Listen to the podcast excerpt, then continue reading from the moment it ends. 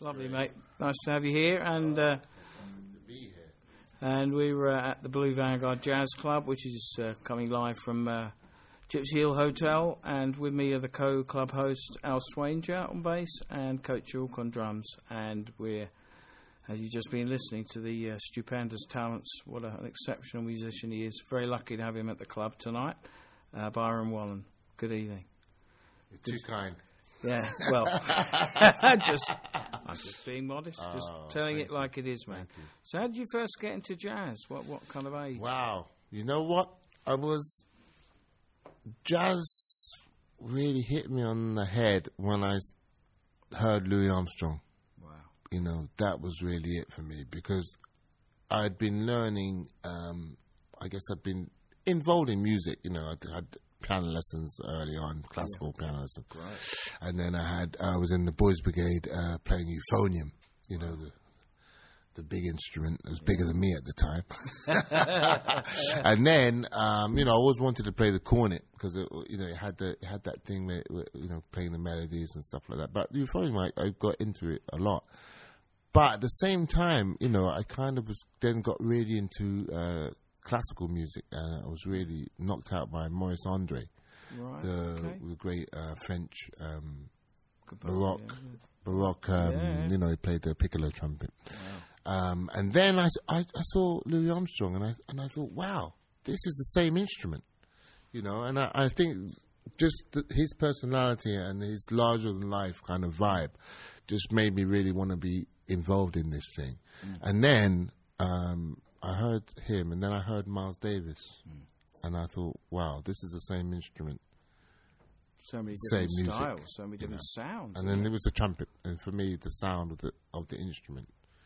Yeah, you know, and then Big through sounds. that, and then, and then and then yeah, exactly, yeah. so many sounds, and mm. and I think the the, the the the nature of the music, jazz, because of what because it brings all these elements in, mm. it kind of draws you in. Because I remember having this um, album, uh, I think it was called Hot and Heavy.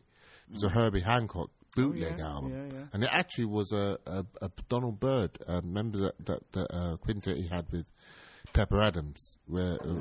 with um, you know Louis Hayes and that and that, and um, Herbie was on the yeah, was piano, so I, and so actually I was buying it thinking it was going to be a funk album because mm. it had a funk cover with Herbie with the with the electric keyboards because I was into funk and mm. electronic music, Weather Report, people like that, and then. You know, I had seen, then got into, uh, then it was actually a Donald Byrd album.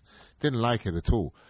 But then, you know, over time playing it, playing it, and then I ended up really loving it. And that was, you know, swinging jazz. So, Right. So what age were you then? twelve? That was about fourteen.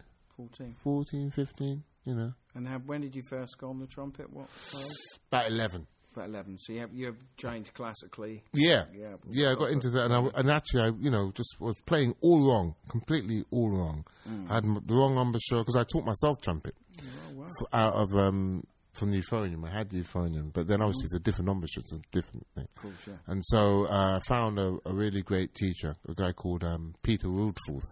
Actually, oh, you know Peter. You know Peter. Play, play with Peter. Yeah, yeah, he's a lovely guy, and he That's actually right. really uh, gave me some ideas on how to get my embouchure together.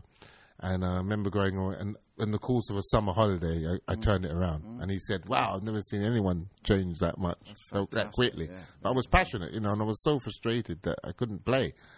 And I loved the music so much that I wanted to be involved in it, you know. Wonderful. So I Wonderful. think that's what it was. So did so you go to sort of music college? No. No? I decided not to, you know. Right. I mean, I did, um, I went to university, did psychology, actually, okay. and cognitive science at um, Sussex University. But I think the thing with the music, I was, I just really, at that time, there weren't that many options, you know, in terms yeah. of music college. I mean, there was, I guess there was go to America or... But I just thought to myself, this is something I'm going to be studying all my life. I just, I just really want to study with people who I like. Yeah, yeah. You know, just getting some lessons here and there and uh, mm-hmm. listening to the records, you know. That's really right. what it was. It's what good. it was. It's a good way of doing it, really. Yeah. Right, should we... Uh, that, so that tune was... Rhythm-a-ning. Rhythm-a-ning. Written by my favourite musician composer Thelonious Monk. He yeah. was a big influence, you know, for, for me getting into music. Um, and now we're going to play uh, a ballad of mine, which is called Home Truth, and it was written for my mum, um, and it was inspired by the writing of Kenny Wheeler, the great, late, great, great. Kenny oh, Wheeler. Great.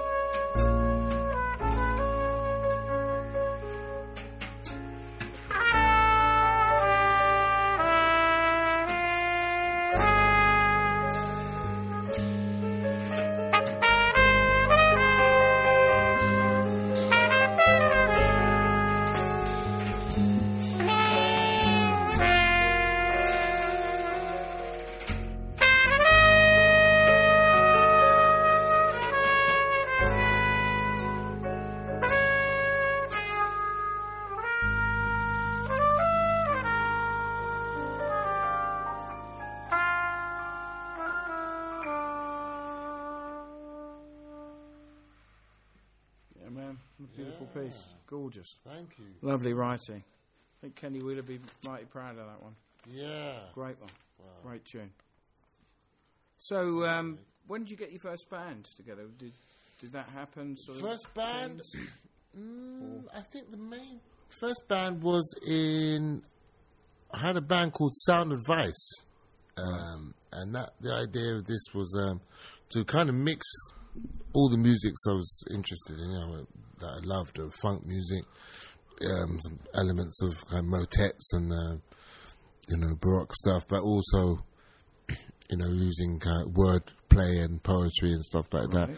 Yeah. And we got a, we ha- I had a deal with a, a lab- label called um, Melt two thousand or B and W at the time. They're the same guys who did, did the speakers, you know, Bowles okay. and Wilkins. Yeah. Um, and and I had, did a couple of albums on that label with the band. And um, right.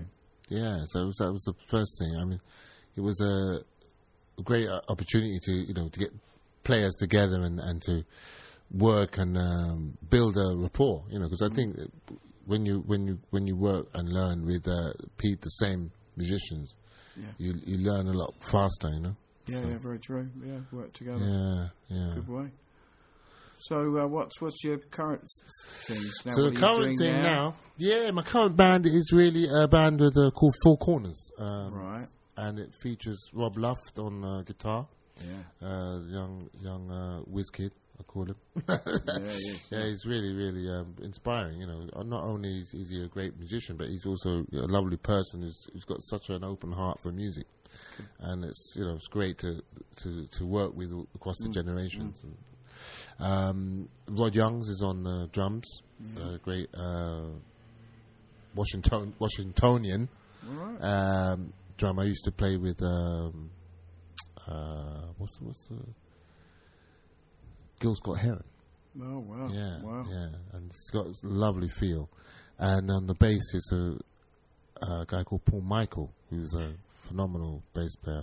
Not right. a lot of people know him, but it's no, really... No. Yeah, it's electric play. Electric yeah, plays, yeah, and he plays fretless. And, you know, oh, wow, really, that's a gorgeous sound. Yeah, really, really. And so it's that's, that's the that's the lineup. And we've lovely. done so many different things. We did a project uh, the, this year for the Brighton Festival, yeah. with, working with a hundred-piece choir.